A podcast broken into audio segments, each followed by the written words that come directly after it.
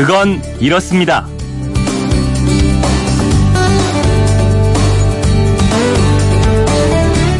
안녕하십니까 오승훈입니다.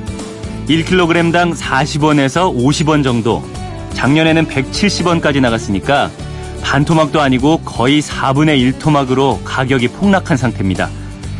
가난한 어르신들이 온종일 허리 굽혀 모으고 운반하는 폐지액인데요. 이 폐지를 1kg당 1,000원을 주고 사들이는 기업이 있네요.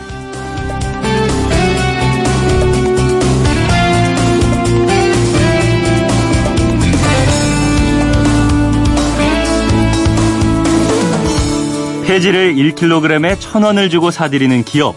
그건 이렇습니다. 정말입니다. 한 소셜 벤처 기업의 얘기인데요.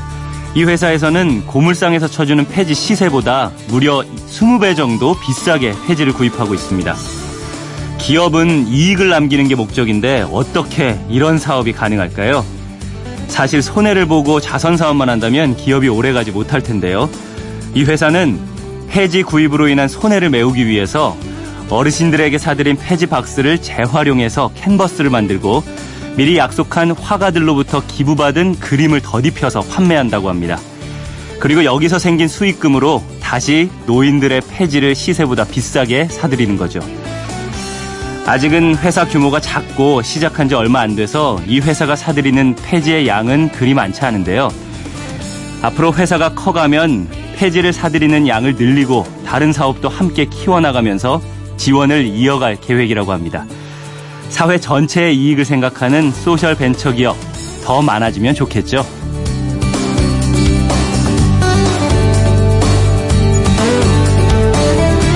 (8월 25일) 토요일 그건 이렇습니다 오승훈입니다 사회를 생각하는 소셜 벤처 기업의 사업은 사회를 더욱 풍성하게 만들기 위해서 나무를 심는 셈인데요 오늘 첫 순서는 우리 나무를 배우는 시간입니다.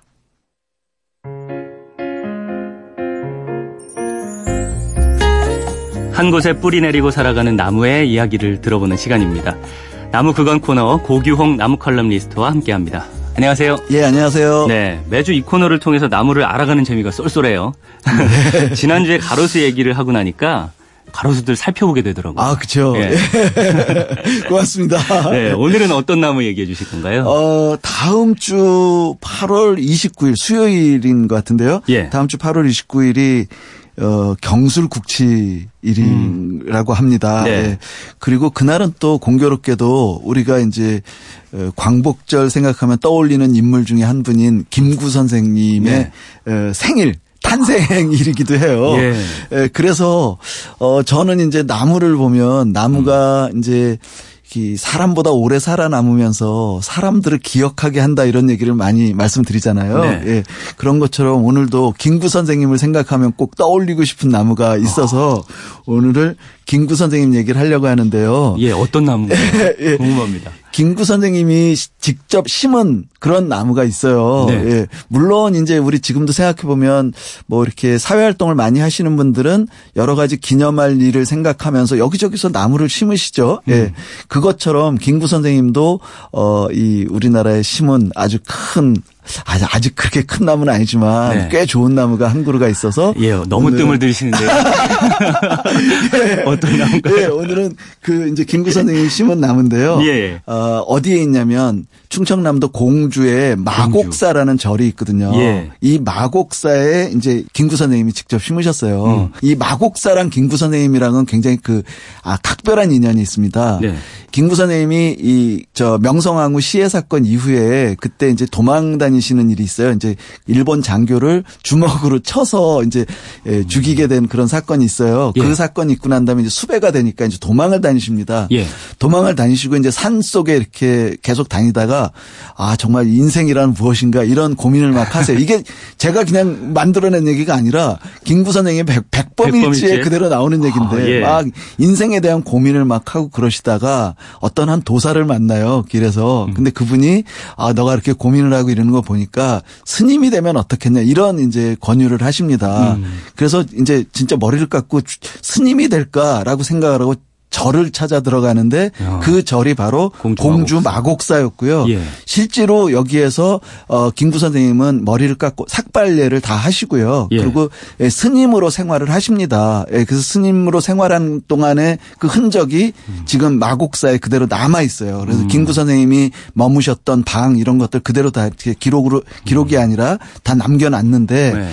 어 그때 이제 거기서 그렇게 사시다가 다시 이제 또 깨달음이 있어가지고 스님 생활을 이제 내놓고 예. 이제 이 중국으로 넘어가셔서 광복 운동을 하시죠. 네. 그러고 난 다음에 우리나라 1945년에 일본군이 물러갔어요. 예, 물러간 다음에 이 돌아오십니다. 돌아오셔가지고 이제 전국을 이제 순회하실 생각을 하세요. 김구 선생님이 예. 그첫 번째는 어디를 가시냐면 인천 감옥을 가십니다. 음. 이 양반이 인천 감옥에서 이제 수감 생활을 하셨었거든요. 그래서 자기가 수감 생활을 했던 인천 감옥 자리를 먼저 가서 대중들을 모아놓고 대중 연설을 하셨어요. 어. 그 다음에 두 번째 행차지가 어디였냐면 바로 마곡사입니까? 공주 마곡사였습니다. 아, 여기서 이제 나오는 거. 네. 네. 나무를 심으신 거예요. 예, 공주 마곡사를 가서 내가 오래 기다렸습니다. 여기, 예, 여기 마곡사에서 아, 오래 기다려줬죠. 예, 공주 마곡사에서 이제 내가 여기서 스님 생활을 하면서 도피 생활도 하고 그랬다 이런 얘기를 대중연설을 쭉 하시고 난 다음에 그 모든 프로그램 행사가 다 끝난 다음에 직접 나무 두 종류의 나무를 심으십니다. 음. 그게 뭐냐면 하나는 무궁하고 하나는 어, 향나무를 심으세요. 네. 이게 이제 백범일지에 고스란히 기록이 나오는 그렇군요. 얘기인데요. 예. 네. 무궁화와 향나무를 심었다라고 기록이 되어 있는데 음. 그 중에 무궁화는 지난번에 어. 얘기를 나눴고요. 네, 그런데 무, 그 김구 선생님이 심은 무궁화는 어. 죽었어요. 그래서 지금 남아 있지 않고요. 네. 지금 오늘 이 제가 말씀드릴 거는 김구 선생님 심은 나무 중에 남아 있는 향나무를 말씀드릴까 합니다. 드디어 예, 예 너무 이제 서론이 너무 길었나요? 오늘 주인공 향나무에 네. 얽힌 역사적 이야기까지 들었는데 네네. 네. 이 향나무가 어떤 나무일까 더 궁금해지네요. 네, 향나무는 뭐 많이들 아시는 나무인데요. 네. 우리나라에서 옛날부터 아주 옛 사람 들이 아주 좋아했던 나무 그러면 소나무, 느티나무, 은행나무, 음. 그 다음에 향나무를 꼽을 정도로 우리나라에서 가장 오래도록 어 즐겨 심고 키우던 나무라고 생각하시면 그렇군요. 되고요. 예. 네. 이 향나무는 이름에서 이제 향나무에 향자가 붙은 이유는 음. 향이 좋아서 향자가 붙은 아, 거거든요. 아, 실제로 향 네, 실제로요. 예. 예. 그래서 옛날에는 이 특별히 어떤 향수나 뭐 이런 향료를 향을 내는 그런 그런 게 뭐 별게 없었잖아요. 음. 이럴 때는 바로 이 향이 이 향나무가 향을 내는 가장 좋은 재료였고요. 네. 그래서 예를 들면 지금도 이제 그거는 계속 되고 있는데 그 초상집에 가면 이 문상 드릴 때 향을 이렇게 올리잖아요. 예, 예. 예 그건 이제 그 사람들도 많이 모이고 하니까 또 좋은 향을 이제 그 주변에 내겠다라는 뜻으로 향을 내기 위해서 향을 피우는 거거든요. 그 향이 향나무에 향나무로 만드는 향. 거거든요. 아 그렇군요. 네. 그 냄새가 네. 향나무의 냄새라고 네, 네 생각하면 네, 되는 거예요. 네. 네. 그런 그렇... 나무라고 보시면 됩니다. 네. 이 향 말고 그러면 향나무에 또 특이한 점이 있나요? 어, 향나무가 아주 재미있는 점을 하나 말씀드릴게요. 예. 예. 향나무는 세상의 모든 나무들은 이제 자기가 씨앗을 맺, 꽃을 피우고 씨앗을 맺어서 번식하는 게 이제 생존의 목적이자 생존 이유라고 할 수 있잖아요. 예. 근데 얘도 이제 꽃을 피우고 이제 열매를 맺습니다. 음. 근데 이 열매를 맺는 방식이 너무 특이하고 재미있는데요. 얘는 이제 그냥 씨앗을 맺으면 그 씨앗을 그냥 따서 땅 속에다 우리가 묻어주면 그게 싹이 트냐? 안 틉니다. 어. 안 터요. 왜요? 사람이 아무리 해도 안 돼요. 그러면 어떻게 하면 어떻게 해야 얘가 싹이 트냐면요. 예. 얘는 새가 와서 먹어야 됩니다.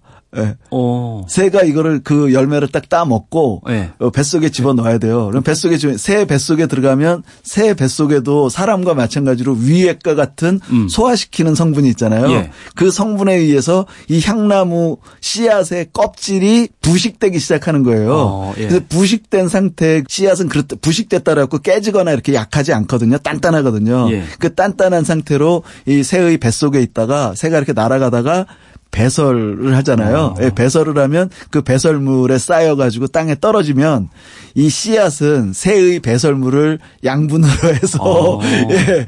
그래서 새 그냥 그 새의 배설물 없이는 도저히 음. 예, 이렇게 자라지 못하는 음. 그런 특징을 가지는 새한테 먹혀야만, 먹혀야만. 번식을 할 수 있는 거군요. 네, 네, 네. 이렇게 정말 얘기 들어보니까 뭔가 네. 특별한 나무 같다는 생각이 들어요. 네. 어, 김구 선생이 향나무를 심은 데는 뭐 다른 이유는 혹시 없었을까요? 아, 왜 뭐, 하필 향나무였을까 예, 싶은데요. 특별히 김구 선생님이 이걸 어떤 어, 내가 왜 향나무를 심는다, 왜 무궁화를 심는다 이렇게 이유를 백범일지에 기록해 놓지는 않으셨어요. 음, 네. 예, 그러니까 특별한 이유를 알 수는 없지만 음. 충분히 짐작이 가능합니다. 그러니까 예를 들면 지금 두구 종류의 나무 심었다고 했잖아요. 그 예. 무궁화는 우리 민족의 상징인 나무이다 보니까 무궁화를 골라서 심은 거는 당연한 거고요. 예. 예. 그건 뭐 이유가 뭐 더 이상 얘기 안 해도 될 것 같고 음. 그다음에 향나무인데요. 이 향나무는 앞에서도 제가 향나무의 특징을 여러 개 얘기했지만 그 중에 아주 중요한 것 중에 하나가 뭐냐면 침향이라는 게 있거든요. 침향이요. 예, 침향이라는 것은 이제 옛날 사람들이 이 향나무를 땅 속에다 깊이 묻어두면 오랜 세월 동안 그게 그 오랜 세월이라는 게 뭐 10년, 20년 정도가 아니라요. 음. 1000년, 2000년 이렇게 긴 세월이 지나고 나면 네. 이 향나무가 땅 속에서 새롭게 변화해서 침향이 된다라는 그런 민간의 민간 신앙이 있었어요. 그래서 음. 침향이 되면 침향이 이제 솟아오르면 그 침향을 피우는데 그 침향이 언제 솟아오르냐면 네. 미륵 세상이 열릴 때 침향이 솟아오른다 이렇게 되거든요. 아, 실제로 그럼 나오기도 합니까? 발견된 아니요. 적은 네. 없어요. 없고요. 네. 그러니까 민간 신앙에 의해서 네, 이렇게 얘기되는 건데요. 네. 그러니까 어떤 미륵 세상이 올 때 향나무의 침향이 완성된다 이렇게 얘기를 음. 하는 걸 보면 네. 미륵 세상이라는 것은 평화롭고 아름다운 세상을 얘기하는 거잖아요. 예. 예. 그러니까 김구 선생이 침향에 대해서 굳이 그분의 일지에다가 백범 일지에다가 그걸 써놓지는 않았다 하더라도 음. 민간 우리 민간에서 오래전부터 더 평화롭고 더 아름다운 세상을 기원하는 목적으로 침향을 기원했다라는 생각을 이 향나무 안에 담아서 심지 않았을까 음. 뭐 이런 생각을 그냥 추측만 해볼 수 있습니다. 민간 신앙에서 어쩌면은 그 오랜 기간 땅 속에 있다가 피어나는 그 나무 침향 네네. 나무가 네, 네. 우리 민족이 바라는 그런 거죠. 그렇죠. 피어나는 네. 그런 거를 그러게 생각하고 그걸 심으셨어요. 상징한 거 아닌가 그렇군요. 예, 생각할 수 있습니다. 네. 네. 이렇게 마곡사에 심겨진 나무가 지금도 잘 크고 있나요? 네, 그 절집에서는 김구 선생님이 심은 나무다라는 생각에서 잘 이제 보존을 하고 잘 네. 키우다 보니까 여전히 잘 크고 있습니다. 근데 뭐 지금 시간이 어 김구 선생님이 해방 이후에 심은 거니까 1945년에 심은 거면 지금 100살도 채 안 된 거잖아요. 음. 한 60년, 70년 이 정도 된 나무이다 보니까 사람으로 치면 몇 살 정도 되는 거예요? 사람으로 그 그거 계산하기는 어려워요. 예. 아직 어린이. 예, 아직 어린이에 속하는데 네. 그러다 보니까 키도 그렇게 크지는 않습니다. 음. 한 5m 정도 자라 있고요. 예. 게다가 이제 나무의 둘레는 합쳐봐야 뭐 1m 채 안 될 정도로 작은 나무라고 생각하시면 돼요. 음. 예. 그런데 어쨌든 절집에서는 굉장히 그 애지중지 잘 보호하고 있고요. 네. 그 다음에 앞에 제가 그런 말씀 드렸. 드렸잖아요. 백범 선생이 이 마곡사에서 머리를 깎고 삭발례를까지 다 하고 진짜 스님으로 생활을 하셨다고 했잖아요. 예. 그래서 백범 선생님이 이 그 마곡사에서 활동했던 게 있잖아요. 기록이. 그렇죠. 그래서 그런 게 있어서 이 마곡사 입구 길서부터 음. 백범 명상길이라는 길을 산책로를 만들어 놓고 음. 그 백범 명상로의 일부에서 바로 이 그 백범 선생님이 심은 그 향나무를 볼 수 있게 잘 만들어 놨습니다. 네. 나무를 통해서 우리 민족 스승인 백범 김구 선생도 추억해 보게 되네요. 예, 나무란 것이 뭐 한 곳에서 뿌리 내리고 묵묵히 그 자리를 지키다 보니까 나무 그 자체가 우리의 역사가 되기도 하는 것 같습니다. 네네. 네. 네, 지금까지 고기용 나무 칼럼니스트와 이야기 나눠봤습니다. 오늘도 알찬 나무 이야기 감사합니다. 네, 고맙습니다.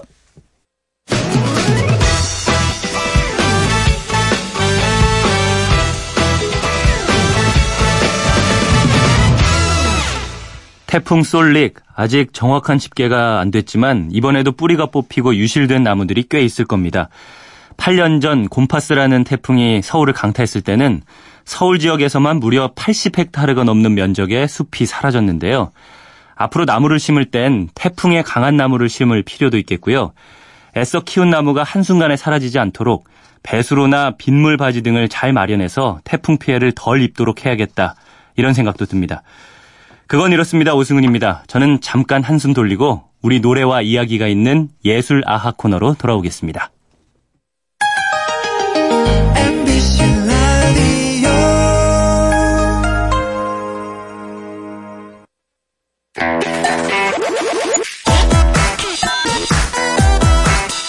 알찬 지식과 정보, 생활의 지혜가 가득한 그건 이렇습니다. 같은 주제 다른 음악들을 만나는 시간입니다.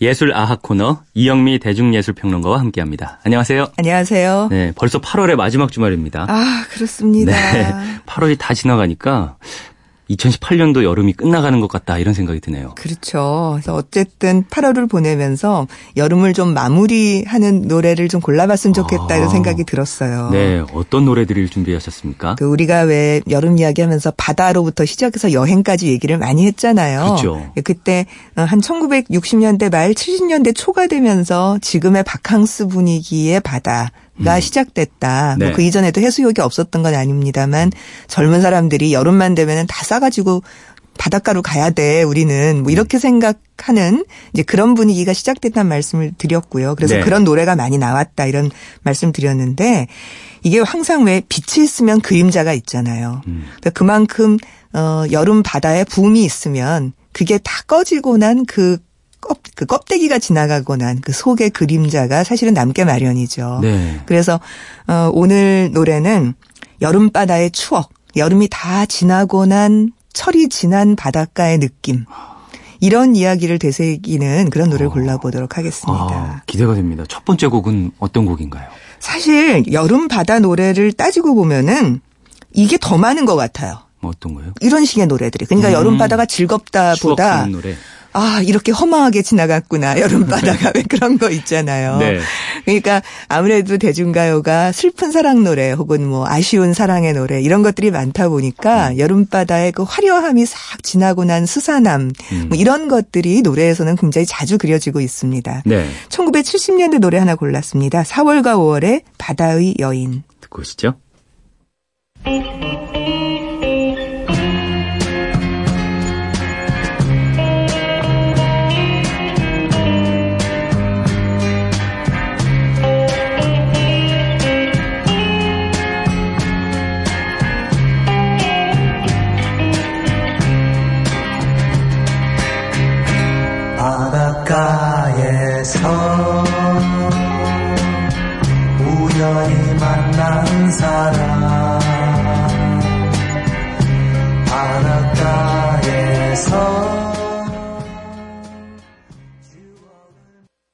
뭔가 허무한 느낌이 드는데요. 그렇죠. 네.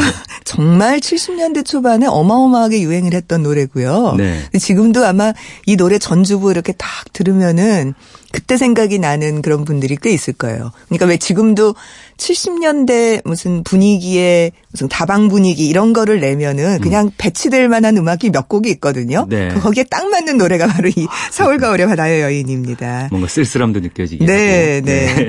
이 노래뿐만 아니라 70년대 초반에는 이런 식의 그 어, 추억이 있는 바다의 느낌 이런 노래가 굉장히 많아요. 음. 그러니까 키보이스의 바닷가의 추억 김희갑 작곡의 노래도 그렇고요. 네. 송창 식 노래는 굉장히 여러 곡인데 아예 제목부터 철진한 바닷가도 있어요. 이 노래도 음. 굉장히 많이 불렀던 노래고요. 예. 혹은 딩동댕 지난 여름 이건 뭐 더 유명한 노래죠. 어, 재미네요 네. 제목이. 네, 딩동댕, 딩동댕 지난 여름. 그러니까 네. 딩동댕은 사실 아무 의미도 없는데 사실 이 딩동댕이란 말이 들어가서 노래가 굉장히 이렇게 뭐라 그럴까 색채감이 생긴다 그럴까 음. 좀 그런 노래예요. 어, 그런 느낌이 있네요. 예, 예. 근데 이 노래도 보면은 그 지난 여름에 바닷가서 만났던 여인 딩동댕 딩동댕 말이나 해볼 걸 또 만나자고. 그러니까 말도 한 번 제대로 못 건너 보고 네. 이름도 잘 모르고 연락처도 안 받아놓고 그냥 헤어진 여자 뭐 이런 식의 얘기들 있잖아요. 예. 하여튼 그런 바닷가에서는 뭔가 뜨겁게 사랑했으나 지금은 다 그 사람도 사람도 여름도 없어져 버린 그런 허망함 음. 이런 노래들이 진짜 지천으로 깔려 있습니다. 그렇군요. 저는 사실 이런 생각도 들어요. 네. 그러니까 바다에서의 휴가가 산으로 휴가 가는 것하고는 비교되지 않을 정도의 어떤 일탈의 경험 같은 게 있는 것 같아요. 음. 그러니까 뭐 무슨 가서 별난 짓을 하지 않더라도 네. 왜 옷부터 다르잖아요. 어, 그렇죠. 예, 산에 갈 때는 어쨌든 다 이렇게 옷을 제대로 입고 가는데. 더껴 입고 가는데. 그렇죠. 근데 바다로 가면 일단 굉장히 노출이 강해지고, 아. 생전 우리가 뭐, 그 몸에다가 물 칠해 보는 경험이 음. 별로 없잖아요. 목욕탕 말고는. 맞습니다. 근데 이걸 막 물에서 첨벙거려야 되고 음. 천방지축 막 이상한 행동도 해야 되고 음. 그러기 때문에 바닷가로 놀러 간다는 거는 진짜 일상의 모든 규칙들을 다 깨고 진짜 새롭고 신나는 경험을 해보는 네. 그 당시로서는 굉장히 파격적인 경험이었을 거예요. 어쩌면은 그런 설렘을 막 안고 출발을 했는데 네. 결과물이 크게 없으니 그렇죠. 돌아오고 나서는 아 약간 허무한 이런 걸 노래로 풀지 않았을까 이런 생각도 드네요. 맞아요. 네. 그러니까 가서는 별거 아닌 것 같고 굉장히 마음 설레고 뭔가 썸씽이 있을 거라고 막 아. 생각하고 네. 또 쉽게 그러기 때문에 감정으로 빨리 넘어가고 음. 근데 사실 그런 식의 만남이나 사랑이나 설렘이라는 게 일상으로 돌아오면 다 깨지는 거잖아요. 그렇죠. 아무 의미가 없이 그러니까 네. 이제 아, 진, 정말 이 지나간 바닷가의 추억은 뭐였지? 뭐 이렇게 되새기는 음. 그렇게 여름이 지나면서 이런 생각을 하게 되는 것 같습니다. 게다가 이제 바다는 파도가 있잖아요. 네. 파도의 이미지가 소리만 들어도 이렇게 네. 쫙 왔다가 네. 모든 걸 쓸고 도로 아. 영으로 만들어 버리는. 예. 어, 좋은 표현인데요. 네, 영어로 네. 만들어버리는. 그래서 노래도 그런 게 굉장히 많아요. 그러니까 뭐 네. 뭐 바닷가에 모래성 같은 거 쌓아놓고 왜 우리 영화에서 많이 보는 거 있잖아요. 사랑하는 사람이 둘이서 바닷가에서 이렇게 하트 같은 거 그려놓고 이름 써놓고 근데 네. 그게 파도 한 번 확 왔다 지나가면 깨끗하게 그냥 영이 돼버리고 그렇죠. 있는 거거든요. 예. 그러니까 바로 그런 이미지들 허무한 이미지를 그리기에 음. 바다가 굉장히 적합합니다. 그랬군요. 뭔가 네. 허무한 그런 네, 노래들이 많았네요. 이후에는 어떻게 펼쳐지나요? 90 년대 이후에는 아마 딱 생각나는 노래가 있으실 것 같아요. 그러니까 여름 이후. 네, 그게 여름의 노래들, 여름 바다의 노래가 이렇게 깨지는 사랑 지금 말씀하신 것처럼 음. 그런 게 굉장히 많은데요. 70년대 초반의 노래들이 굉장히 아쉬운 어, 기억, 뭐 이런 아쉬움의 느낌, 음, 이런 거였다면 음.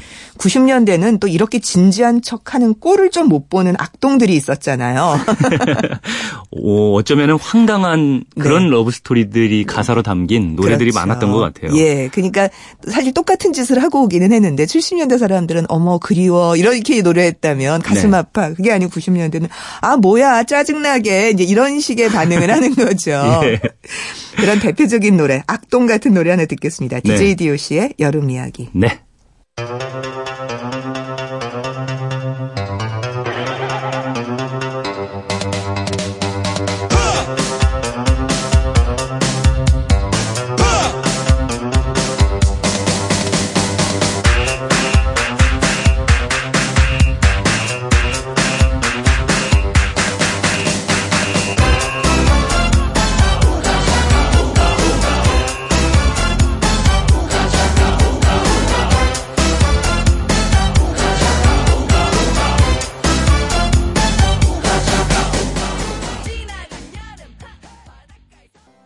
네, 신나는 음악인데 가사는 그렇게 막 좋은 내용은 아닌 것 같아요. 그러니까요. 여름 휴가라고 하는 게 항상 아까 말씀드렸듯이 무리를 하게 되는 거잖아요. 네. 근데 이전에 70년대에는 감정적인 무리를 하고 또 그 감정을 추스을 하고 여름이 지나고 가을이 되면서 쓸쓸해하는 가을 음. 바다를 바라보거나 네. 늦여름의 바다를 바라보는 이런 정도에 그쳤다면 음. 이 여름 이야기 90년대 댄스 뮤직으로 오면은 훨씬 더 저는 솔직하다고 할까? 오, 예. 네, 그런 게 있어요. 그러니까 맞아요.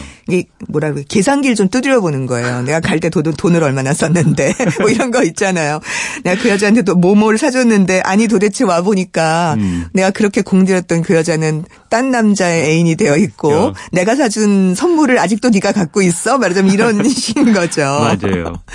그러니까 이게 어떻게 보면 어떻게 노래로 이런 소리까지 할수 음. 있느냐 싶지만 네. 또 한편으로 보자면 90년대 세대들이 그 이전에 있었던 뭔가 사랑의 판타지 같은 것들을 좀그 쿨하게 깨버리고 어, 좀 현실적으로 다가가서 그렇죠. 차이고 예. 또 다른 사람을 만나고 네, 네. 일상을 얘기하는 노래가 그렇습니다. 아니 네. 그게 일상이고 그게 삶이라는 사실을 어떻게 보면 명확하게 좀 영리하게 깨우쳐주고 있는 측면이 있고요. 바로 예. 그런 점에서 특히 여름 이야기 같은 이 노래는 이렇게 뭐라 그럴까 이렇게 짝이 쉽게 바뀌는 음. 음. 이렇게 사랑은 영원하다거나 이런 생각을 이런 식의 환상을 갖지 않고 음. 사랑은 늘 변할 수 있는 거고 네. 거기서 음뭐 짜증도 낼 수 있고 또 그리고 평상심도 찾을 수 있는 어떤 그런 일상적인 모습을 보여주고 있다고 할 수 있습니다. 네. 그런데 말씀하신 이런 감성들이랑은 좀 다르게 네.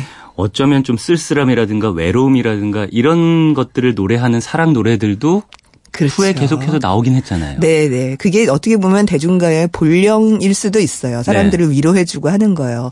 어떻게 보면 90년대가 좀 독특하게 음. 그런 식의 어, 대중가요사에서 과도하게 집착했었던 판타지를 음. 또 과도한 방법으로 깨고 있었다고 할까? 네. 좀 그런 셈이고요. 예. 지금 와서는 오히려 뭐 이렇게 즐겁고 신나는 노래는 한편으로 있지만 또 한편으로 이렇게 추억을 되돌아보는 여름 바다의 추억을 차분하게 되돌아보는 위로의 노래도 여전히 인기를 끌고 있습니다. 네. 그 대표적인 노래로 한 곡 골랐는데요. 토이의 너희 바다에 머무네. 근데 이 곡은 김동률 노래로 알고 계시는 분이 더 많죠. 왜냐하면 토이의 노래였습니다만 예. 김동률 씨가 노래를 불렀기 때문에 음. 그 음반에 들어있기는 합니다만 음. 예, 토이의 노래 듣겠습니다. 예. 토이의 너의 바다에 머무네 들으시면서 이영미 선생님과도 인사 나누겠습니다. 감사합니다. 고맙습니다.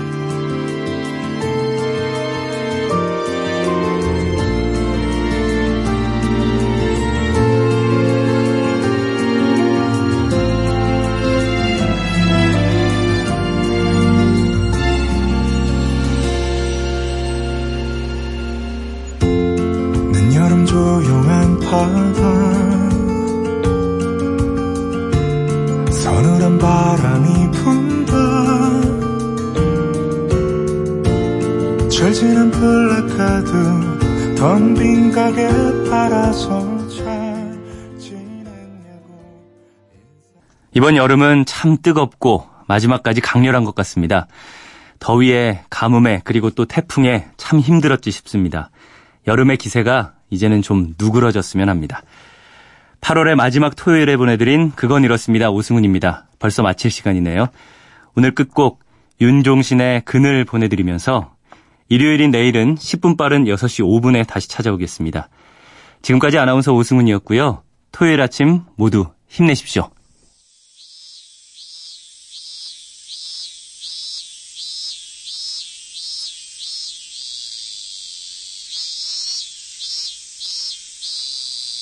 이제 좀 쉬었다 가요. 그늘에 몸을 기대봐요. 다 보여요. 땀 흘리다 지친 길이 아름다운 걸.